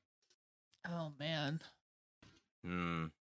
Well, given given what happens in this episode, I assume that Barago is gonna be like, "Yo, the evil big bad guy shows up, and they're gonna fight him." Um, Mhm. I also assume that at some point now, because it seems pretty obvious that uh Garm and the Watchdogs are gonna, you know, they're gonna have their heel turn, because very clearly, when you send out your fucking butler assassin to go murder a dude, uh, you're probably now like numero uno on the hit list. I think hopefully we get some kind of like reconciliation between Koga and Kaoru besides thank you for saving me. Mm. That's what I want. Mm. Yeah, and that would have been mine too if I had a guess. I I don't expect anything major to happen between uh Koga and Kaoru. I just don't. I don't think that there's going to be any like tabletop game fade to black moment with that. Um but I do think that we're going to finally get some kind of recognition from him about his feelings toward her directly to her. I it will probably like come in the very last episode of the season, but I, I think that will come. Um I'm really really interested to see if uh Gonza evolves anymore as a character because he's really like starting to show a shiny spine and um, it'll be interesting to see if he gets to play a bigger role. Uh, and I really want to see what happens to the watchdogs before all this is over. So those are kind of my tentative prediction slash wish list for the rest of the series. hmm Yeah. Um. Do we think we get a like cliffhanger of any kind, or just like because like a lot of these spin-offs do come a, a, a couple years later, I guess, or like Mm. yeah, like the next thing for Garo is like a year later, and then like the next thing after that is like a couple years later. So maybe the, uh, we don't get, but like it like is it like oh the movie ends, then it's like Princess Peach is back, she's got like a shotgun. If I had to guess for something that was coming off of this series, it would probably be something that was more focused on Ray. Because I, I am not entirely convinced that we're going to get a whole lot of resolution You have another sister. for his character. Exactly. Excuse me. I just I don't see us getting a lot of resolution for all of his issues because they are so fucking numerous at this point. So if I had to make a prediction, I would predict that he's going to be the one that we have to wait and see what happens with. if this was the kind of show where Koga had gotten like a power up, the spin-off would be where like Ray gets one that you never actually see him use besides that like spin-off. Yeah. Yeah, I could see that. Next time, of course, episodes uh 21 through 25 of Garo. And also a special bonus episode, Smile. I will link that out both for everybody here and for the audience because as far as I can tell, it's like one of those canon, not canon. It takes place between episodes 24 and 25, but it's also like only available on the Internet Archive and wasn't included in like the Blu-ray releases. Interesting. okay. Huh. Yeah. So it might be like the let's all work out with Garo one. I don't know. I like how just uh, I'm I'm only guessing from the tones of our voices, but I'm pretty sure David and I both had this thought like, what the fuck am I getting myself into right now? Just just by the way we both reacted to that news. It's just yeah, like well, it's it's weird because like I feel like this is like a pretty self-contained story, so to have something like that happen, Yeah, yeah. It felt more at home in our last series because everything was kind of wacky and off the wall. But with this one, I I don't know. I'm kind of struggling to bend my imagination to see what that could be. But it, I could be pleasantly surprised. I have been before. No, it's gonna be um Ray and Koga and like Kodama like teaching you like how to be strong. You have to pick which one, like choose your own adventure style. I mean, as long as they're doing it shirtless, I can take some screenshots and maybe earn some money off that somehow. I'll, I'll figure something out. I'm good. well, it's not preteen feet. Get off my ass. it's not preteen feet. Is that your lesson uh, for today? Yeah, stuff? absolutely. I jumped ahead of the line. Sorry, guys. But yeah, that's my lesson for today. It's not preteen feet. Get off my ass. Put that on a t shirt. What what did you learn today, David? fair enough. Not to hang Hmm, around stuff. maybe. Um, what have I learned today? You know, uh, you just gotta you gotta go go for the rim, man. Dunk those fucking swords in the thing, and all your problems will be solved. I, I love everything about that lesson. And speaking of going for the rim, I've learned never go fish to mouth. That's terrible advice. How else are you going to get your daily vitamins? Yeah. mm, Oh, that's for sure, pills. But no, we'll see you all later, and make sure to fuck those feet. No, uh, don't do that. I'm gonna cut that one out. Uh, Thank you. wig, gracias, dead man's. So long and thanks for the fish, dead man's.